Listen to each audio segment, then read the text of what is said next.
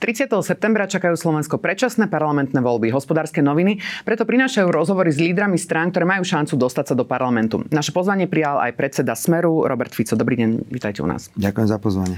A pán Fico, tento týždeň sme mali spoločne HN Klub, kde vy ste na jednu otázku odpovedali, že Slovensko podľa vás ide skôr k predčasným voľbám. Bolo to na Margo taká akože načrtnutia vývoja po voľbách. Prečo si to myslíte?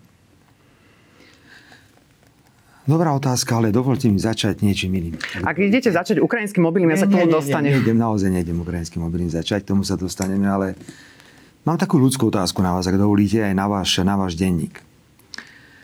Nedávno ste zverejnili jeden taký útočný článok na našeho poslanca Národnej rady prednostu kliniky urologickej, pána poslanca Baláža, že si v rodnej dedine na svojom pozemku postavil nejaký rodinný domček a že si kúpil od suseda po 5 eur nejaký pozemok. Dávali ste aj na Facebook no, na to. ja viem, ale urobíte ako na titulnej strane ste z toho urobili veľký článok.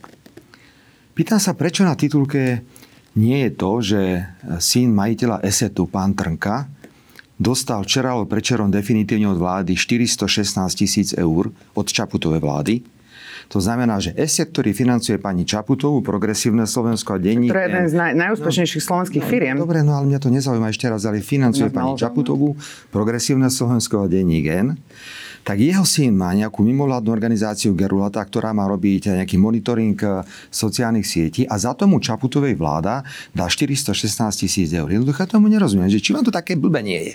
Že keď máte špičkového odborníka, lekára, ktorý má aj príjmy, ktorý si na vlastnom pozemku ide postaviť nejaký domček, tak to je titulka.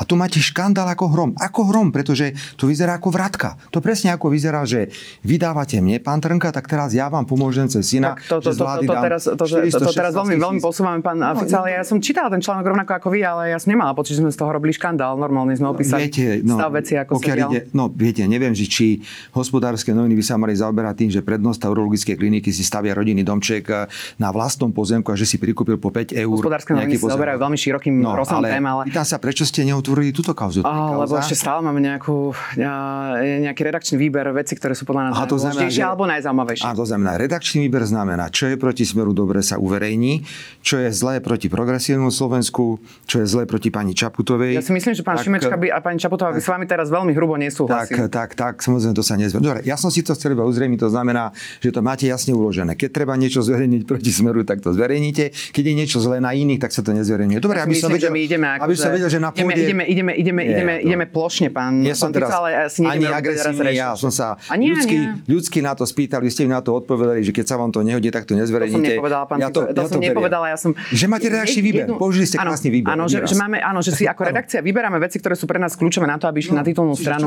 hospodárskych novín. Nie, nie, čo podľa nás je najdôležitejšie, alebo najzaujímavejšie. Alebo, som spokojný s vašim alebo, alebo najzaujímavejšie. Prečo teda podľa vás budú tie predčasné voľby? Tie predčasné voľby eh, z dvoch dôvodov hrozia. Poprvé, môže sa stať, že bude patová situácia.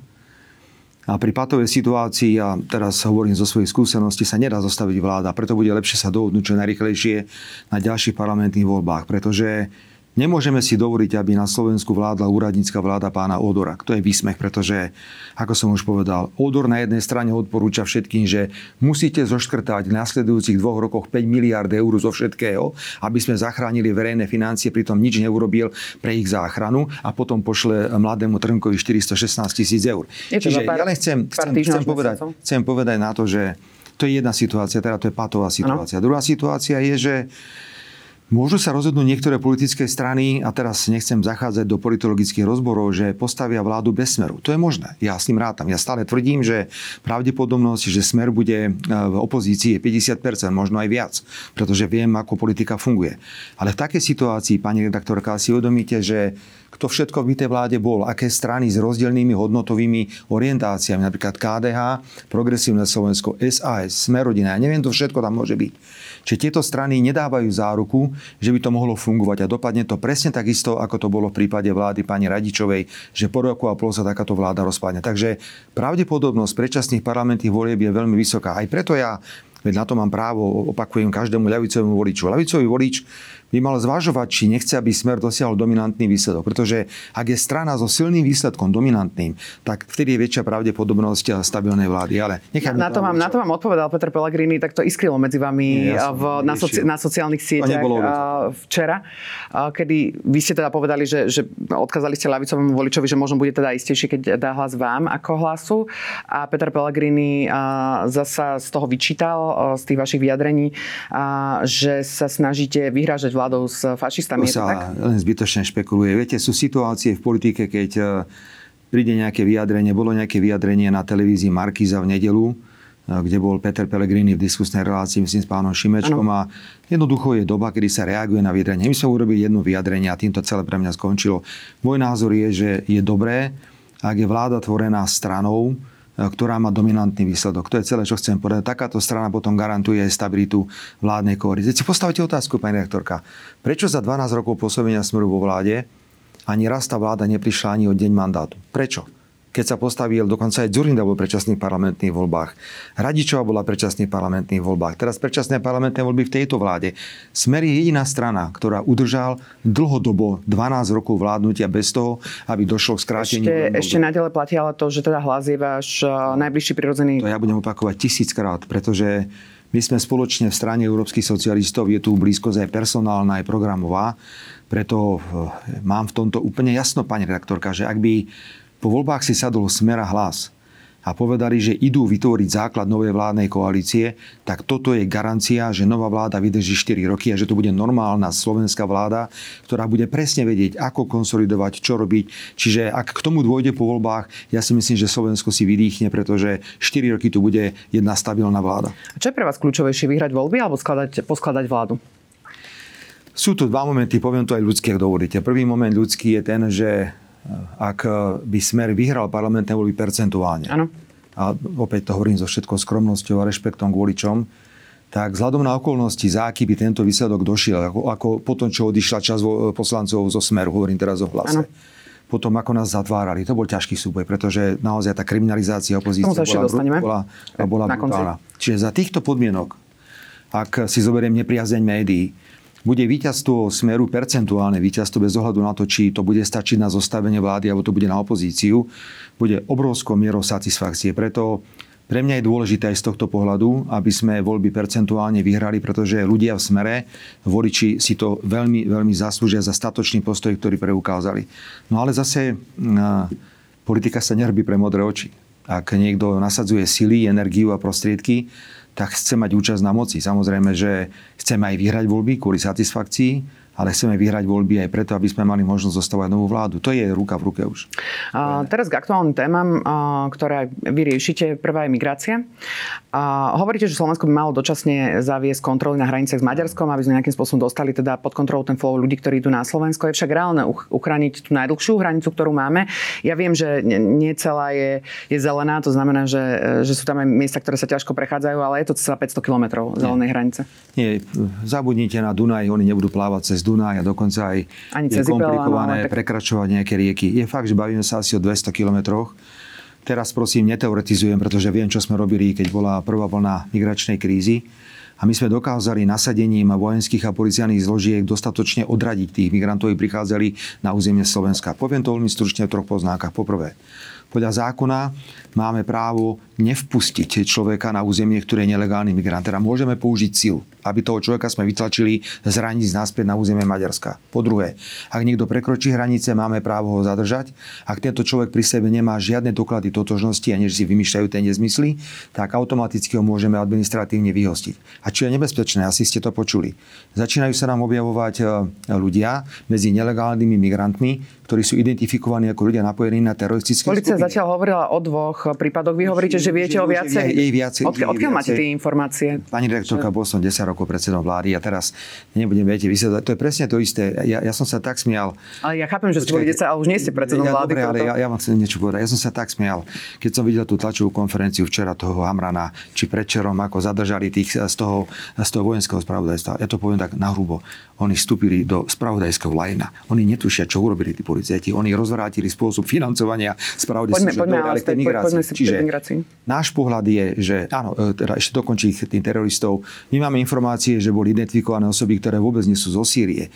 Bolo to Maroko a ďalšie krajiny. To znamená, že klamú všetci, keď tvrdia, že sú zo Pán Fico, ale vy ste si istí, že je to pravda? Ste si na 100% istí, že je to pravda? Pretože ak, Dobre, ak, ak si to iba myslíte, Dobre, ja sa, ja sa, sa zamýšľam nad tým, že či je Dohodníme sa na tom, teda, že, tak buď, teda dobre, tak ja si nechám svoje informácie. Pracujeme teraz s tým, čo nám povedal najlepší prezident policajného zboru na svete. To že tvrdíte chytili, vy? Že chytili dvoch. To je zvláštne, že máte voči nemu takéto pozitívne emócie. No, ja mám pozitívne emócie voči nemu. Čiže že teraz zadržali dvoch uh, ľudí, ktorí ano. zďaleka nie sú zo Sýrie.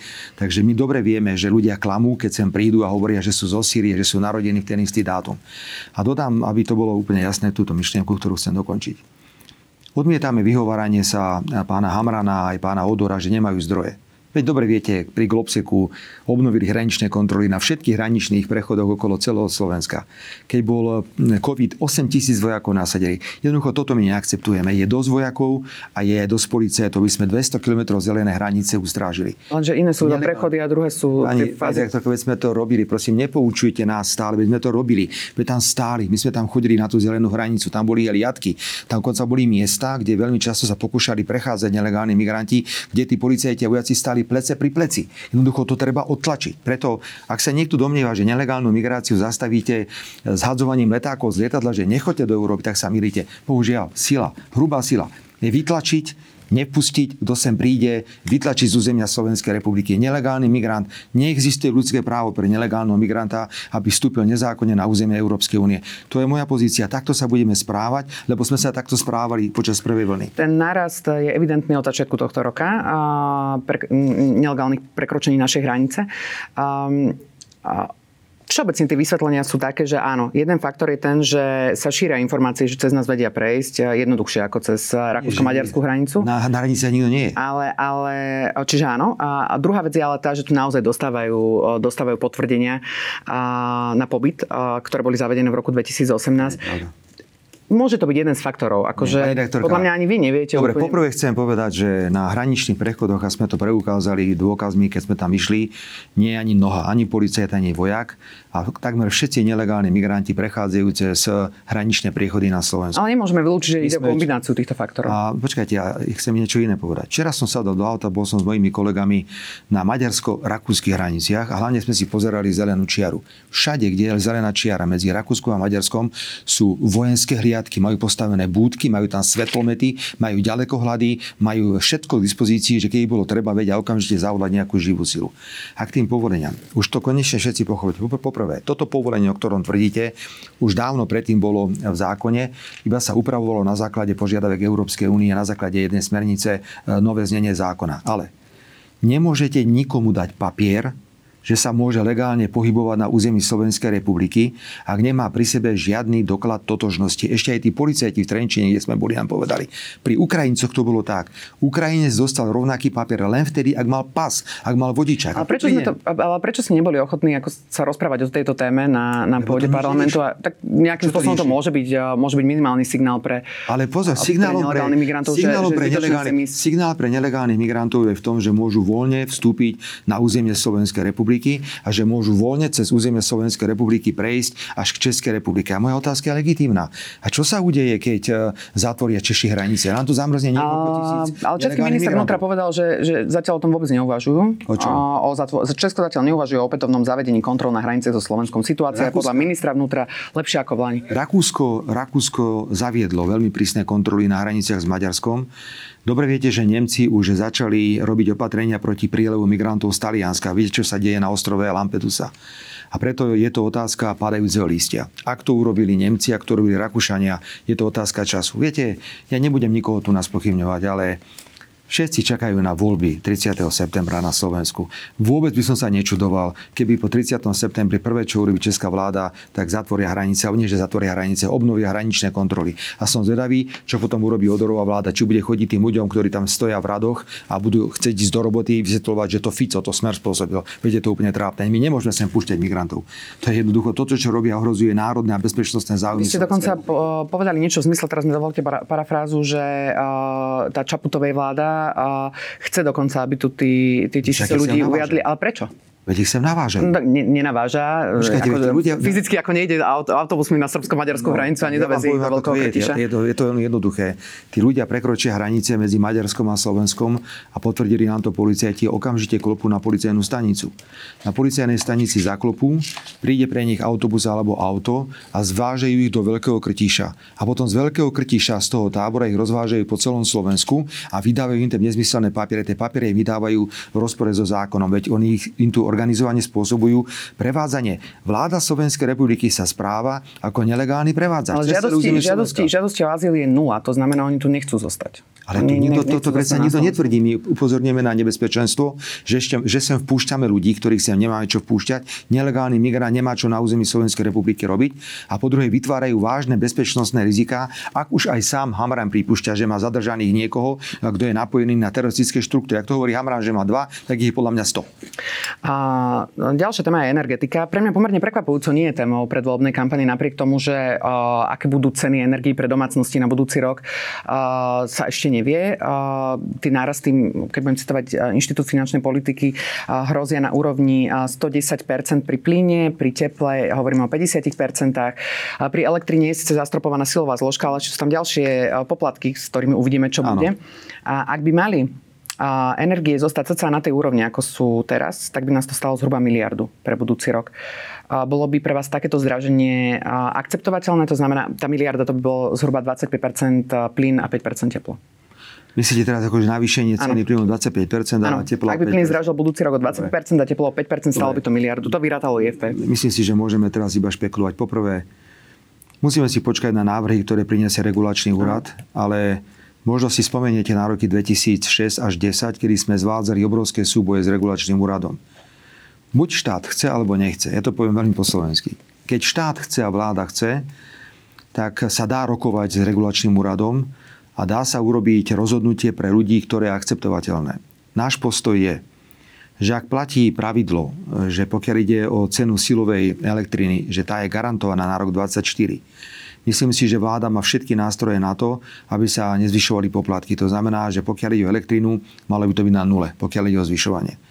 Pokiaľ ide o plyn a pokiaľ ide o teplo, tak vám chcem povedať, že my urobíme všetko pre to vrátanie kompenzačných schém a regulačných schém, aby ľudia nepocítili zvyšovanie tepla a plynu. To je celé, čo môžem povedať. To znamená, že tých 25% bolo pre vás veľa oproti, oproti súčasnému roku, kedy však to je plyn 15%. Viete, pani rektorka, to nie je otázka iba energie, pretože my sa tu tešíme, že máme iba infláciu, že iba 9% priemer. No ale pozor, pri potravinách sme stále na úrovni 14%, to zdražovanie stále najvyššie.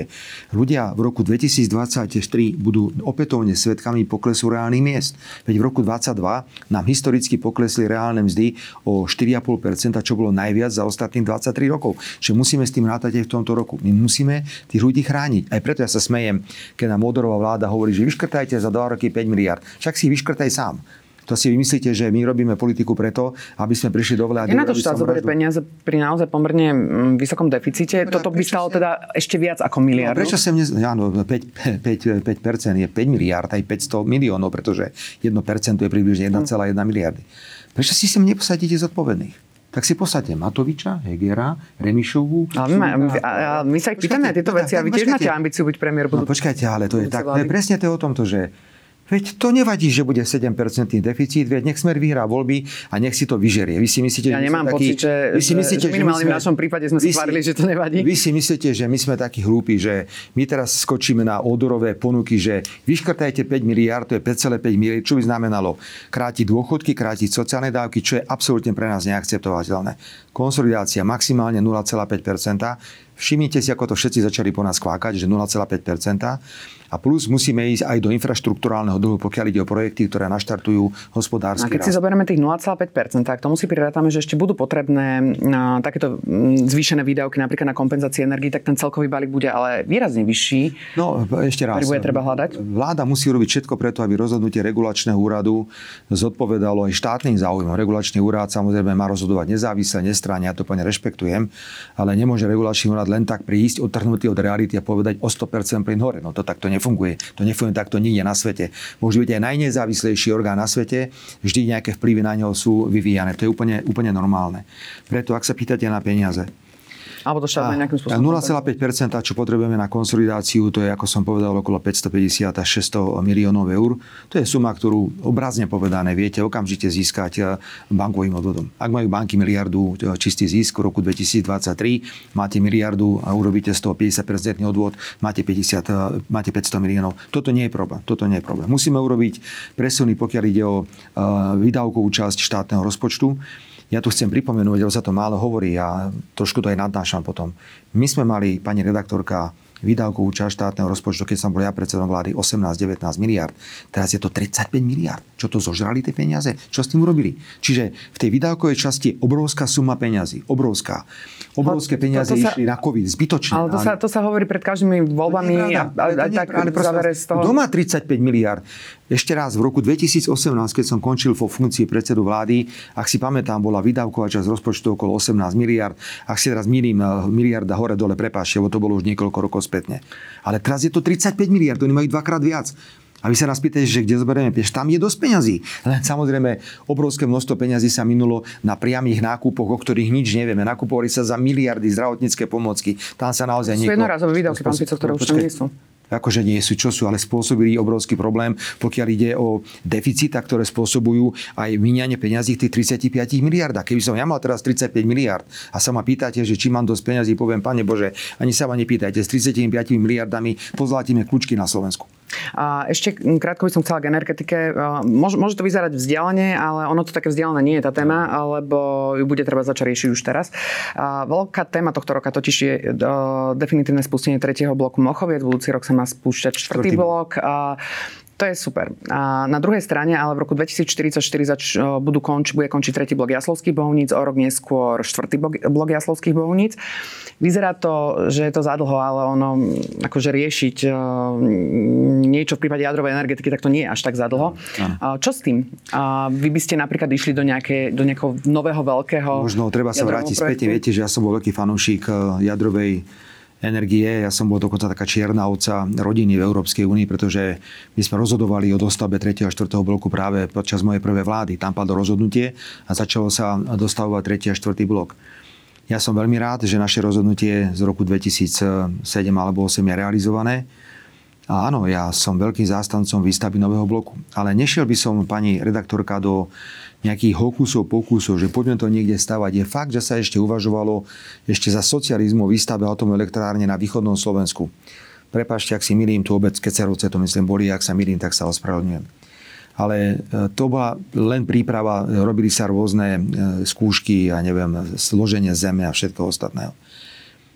My, ak chceme postaviť nový atomový jadrový blok, jediné miesto, ktoré máme k dispozícii sú Jaslovské bohunice. Aj preto vznikla spoločnosť JES, je za naše vlády. Sú tam, sú tam pripravené veci, áno, Infraštruktúra. Ktoré... Podstatne ľahšie sa budú získavať niektoré, niektoré povolenia. Je tam zadný tzv. cyklus, to znamená spracovanie paliva alebo uskladňovanie paliva ako také. Takže áno, ja som zástanca. A vôbec som sa nebránil ani tomu, aby takéto obrovské investičné projekty boli riešené cestou PPP. Pretože my sme vyskúšali dva projekty PPP, to bola R1, Bratislava Banská Bystrica, potom eh, R7D4 a obidva tieto projekty sú mimoriadne úspešné. Takže nebojíme sa toho ak by bola možnosť spojiť sily verejného sektoru so súkromným sektorom, pôjdeme do toho nielen tu, aj v nemocniciach, aj pri športoviskách, všade tam, kde súkromný sektor prejaví záujem. Má, malo to, malo to nejaké, nejaké svoje uh, drobné zaváhania, uh, minimálne teda 4 R7, ale áno, uh, je to jedna z ciest. Uh, ono sa ale ho diskutuje uh, aj na... Projekt, na každý aj veľký na, projekt má zaváhania. Každý aj na,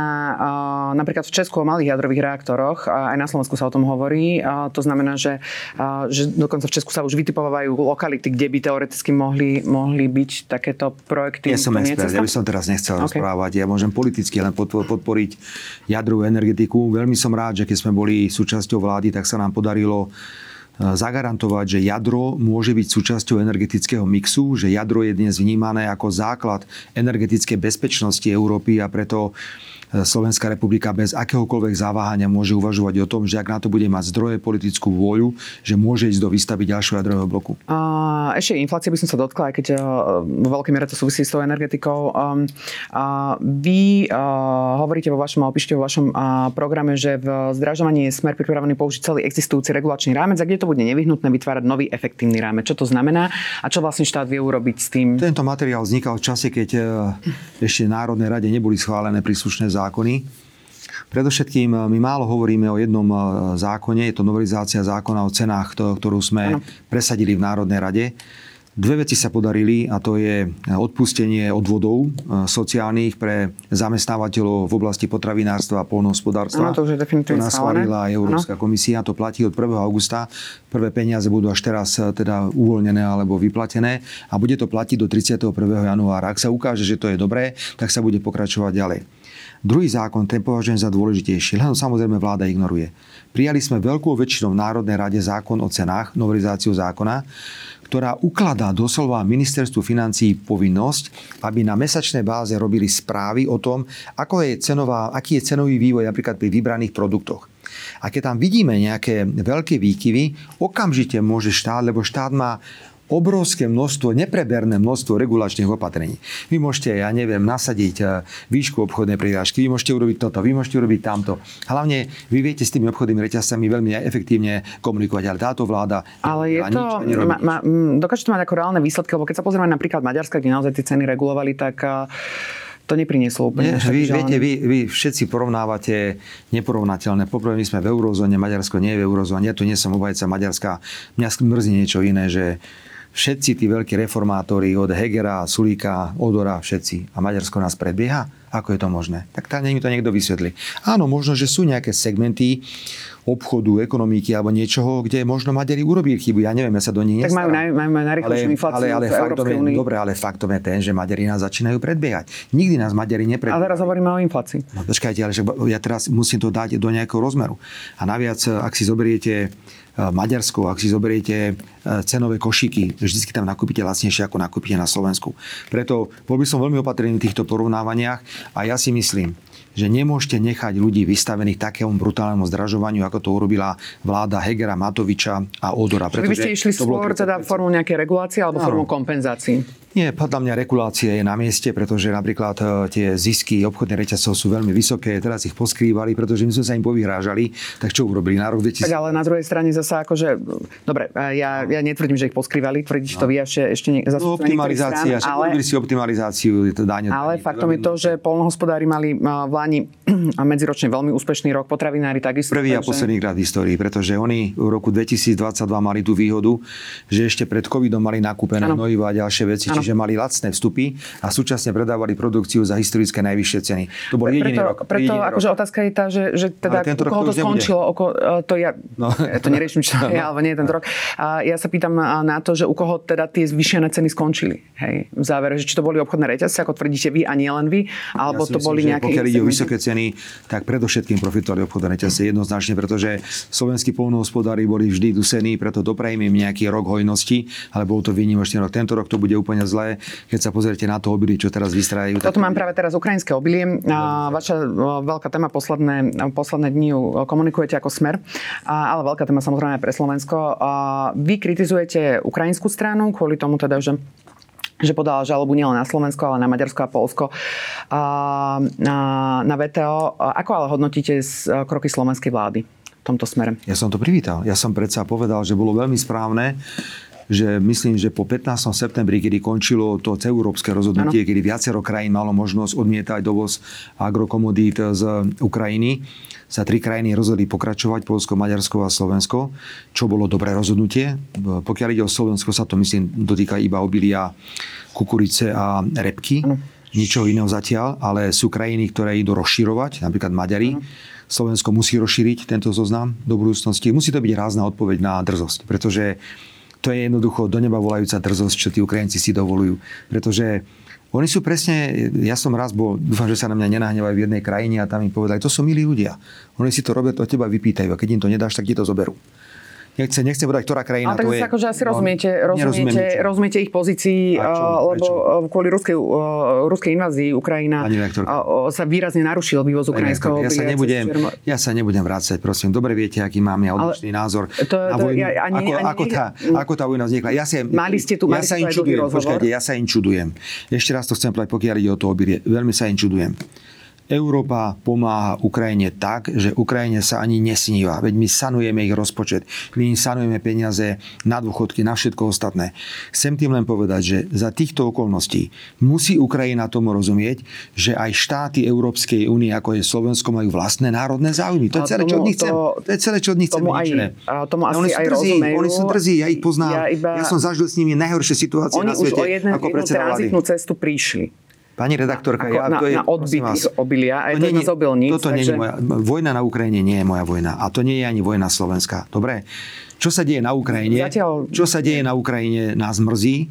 A my sme jediná, tuším, strana na Slovensku, ktorá tvrdí, že by okamžite malo nastať vojnové prímerie a mali by začať rokovať. Všetci ostatní hovoria, nech sa tam ďalej valia zbranie a nech sa ďalej zabíjajú. Pre mňa je postoj, prepáčte, to dokončím. Pre mňa je postoj Ukrajiny drzý, neseriózny, drzný a neseriózny pretože ja sa obávam, že to neskončí len pri tomto, že oni nás zažalovali na e, svetovej, e, vo Svetovej obchodnej organizácii, ešte aby nezačali aj žiadať náhradu škody, ktorá im spôsobovaná tým, že nemôžu to obilie na Slovensko dodávať. Je to povedzme tej verejnosti, pani redaktorka, sú krajiny v Európskej únii, ktoré nie sú sebestačné, pokiaľ ide o obilie, čiže oni vítajú lacné ale obilie. Viete, ale, ale, ale na Slovensku my máme dvakrát viac, ako potrebujeme. Polnohospodári hovoria, že akože pre nich je to problém z toho pohľadu, že, že nemajú na euro, čo sa týka európskych trhov, že nemajú vyskladnené všetko obilie tak ako no a čo majú teraz robiť, povedzte? Polnohospodári dostali kompenzáciu od vlády vo výške 15,7 milióna eur. To čo je, prosím vás? To je, čo je? 15 miliónov, čak to je prd do stromovky, prosím vás, keď už máte tu na českého riaditeľa, som použil tento český výraz.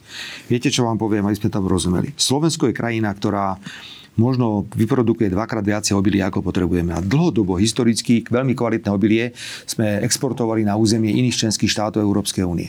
Samozrejme, že dnes sa valí lacné ukrajinské obilie do týchto štátov, ktoré nemajú dosť obilia, no tak naše obilie zostáva u nás doma. A klesla pšenica o 200 eur na tonu. A vy sa ma pýtate, ale ešte stále že... je drahšie, inak ako predtým, keď, dobre, ale začala raz inflácia v roku 2021. Čo, čo, to budeme, budeme s tým kúriť, alebo čo s tým budeme robiť? Veď nejako je to Ešte stále je pomerne obilie na troch drahé, to znamená na svetových troch drahé, takže asi ho nikdy nedostanú najradšej, najradšej počúvam tých moderantov, ktorí hovoria, že Poďme to prehnať cez zvieratá. Cez aké zvieratá však vytrkli všetky prasce. Máme iba hovedzí dobytok.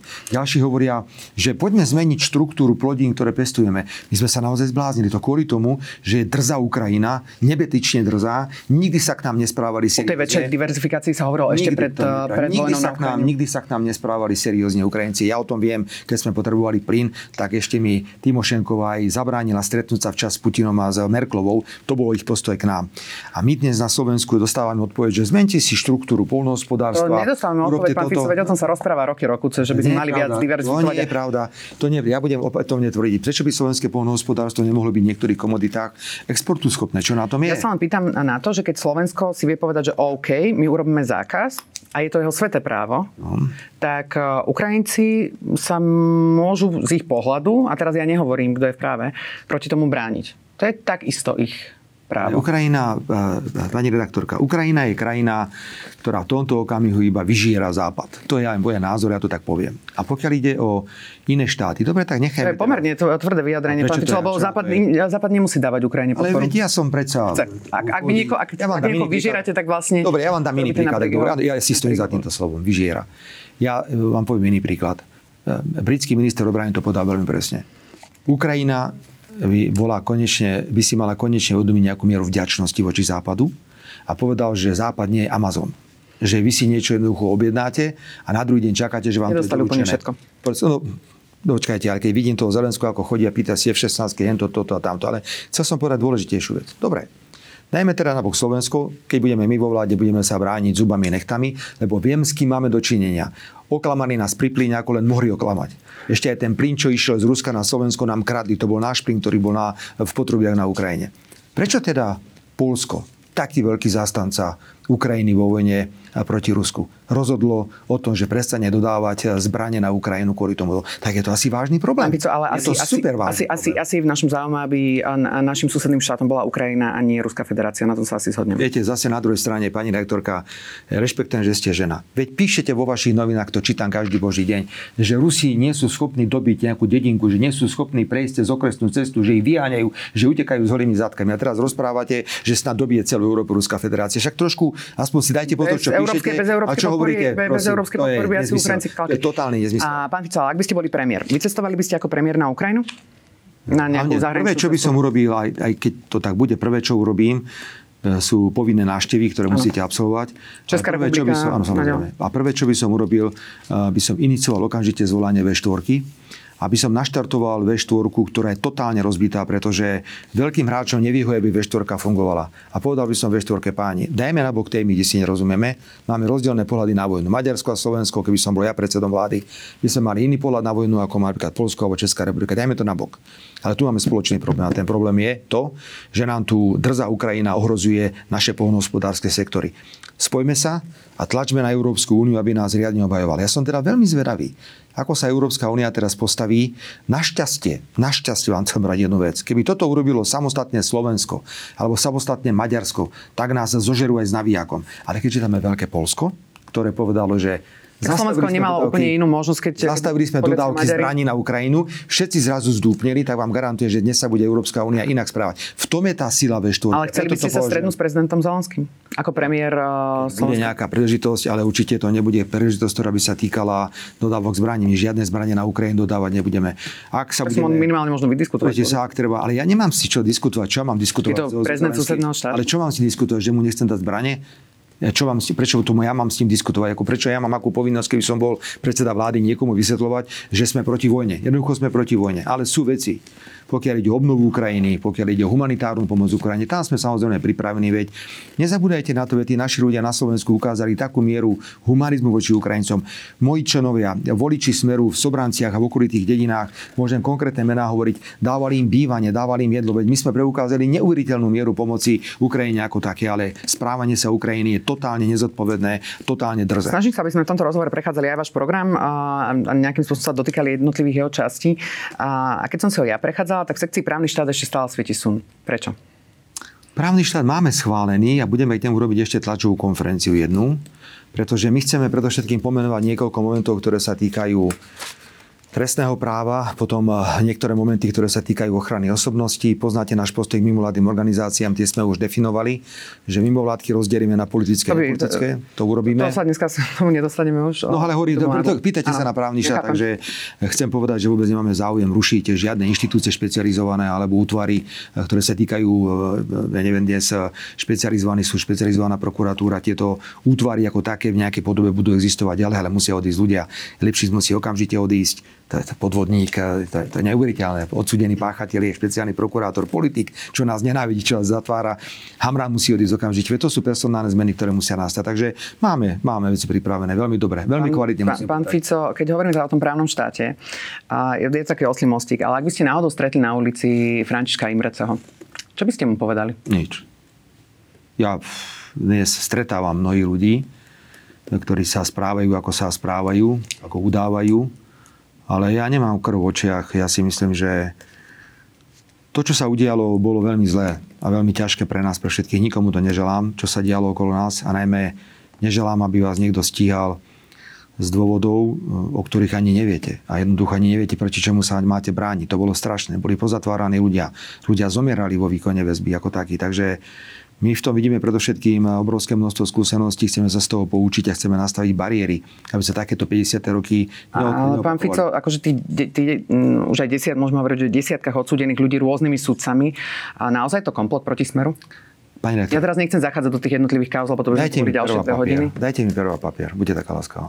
Dobre? Fakt požičajte mi pero. Ja dobre? môžem požičať pokojne pero a papier. Aj papier mi dajte, dobre? Aj papier dajte, buďte taká láskavá. Dobre?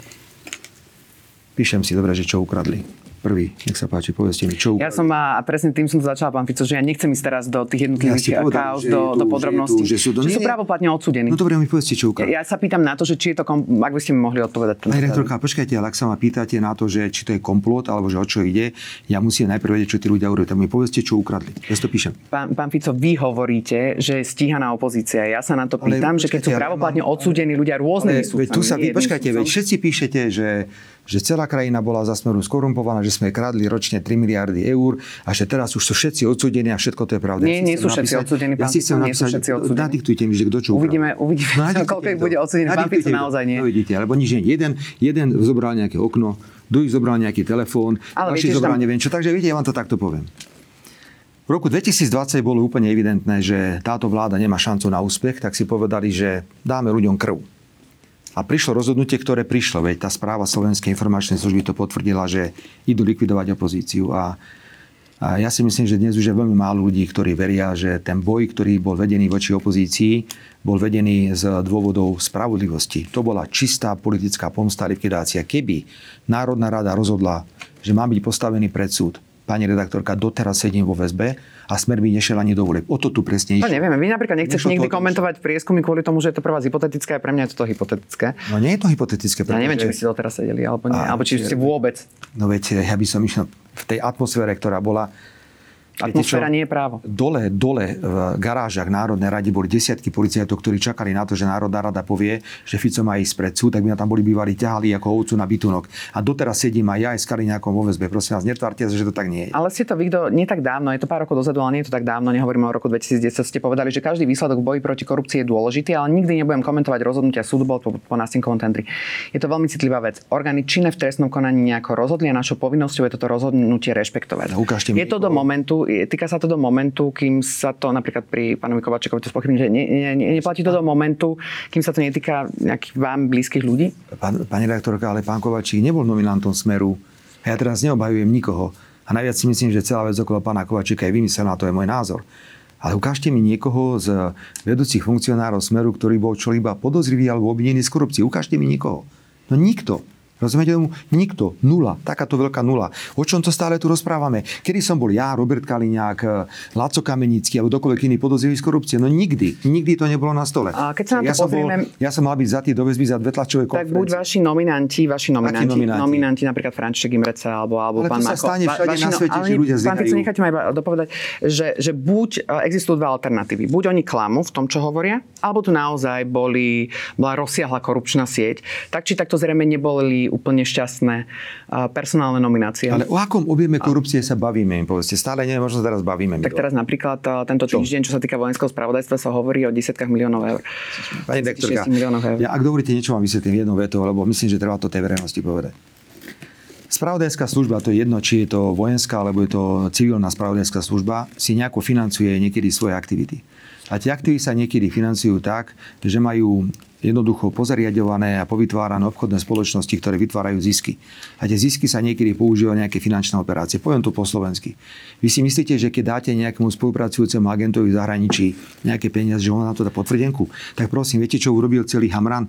Veď oni sú, tak, počkajte, oni sú takí idioti, takí hlúpi sú, takí hlúpi, že oni šlapli do financovania spravodajských služieb, pretože to celé vyzerá na mechanizmus financovania aktivít spravodajskej služby a nemá to nič spoločné s korupciou. Prečo teda? A toto je najzákladnejšia otázka. Na tej tlačovej konferencii lietali milióny, 75 miliónov zlaté tehly. Nehovoriac o tom, že to bolo všetko už dávno, 3 roka známe. Prečo ich všetky pustili? Prečo keď niekto zobral okno, počkajte, keď, keď niekto zobral okno, tak ho dali okamžite do väzby na pol roka, alebo keď nezobral okno, Kaliňák, Kaliňák bol vo väzbe a nezobral nič a išlo tačovú konferenciu. No počkajte, nie, vy stále máte s tým súdom. A je to konanie na začiatku. Ja, ja som, ja, ale to konanie musí byť, ja, ja, vy ste otvorili tému, aj to konanie na úvod musí byť, musí byť zákonné. Prečo? Ak lietali zlaté tehly, 75 miliónov, všetko, všetkých pustili. Tak mi to teda vysvetlíte. Pán Fico, ja no. nie som sudca, no, no, ani prokurátor. Na tvár vytvárate obraz, že... No, ja nevytváram vôbec žiadny ja sa vás iba pýtam. Takže, vy ste sa ma pýtali, šlapli, ja som šlapli do spravodajského lajna. A pán Fico, na záver, každý líder dostane rovnakých 5 otázok, a na ktoré sa úplne jednoducho dá odpovedať áno, nie. A myslím si, že s tým nebude problém, tak poďme na to. Chceli by ste ašpirovať na pozíciu premiéra? Samozrejme, veď je to celkom eh, legitímna ambícia. Ak vediete stranu, ktorá chce vyhrať parlamentné voľby, tak by to bolo oklamanie voličov. Keby Vstúpili by ste do koalície, ktorá by mala viac ako 5 subjektov? Nie. A mala by Európska únia mať vlastnú armádu?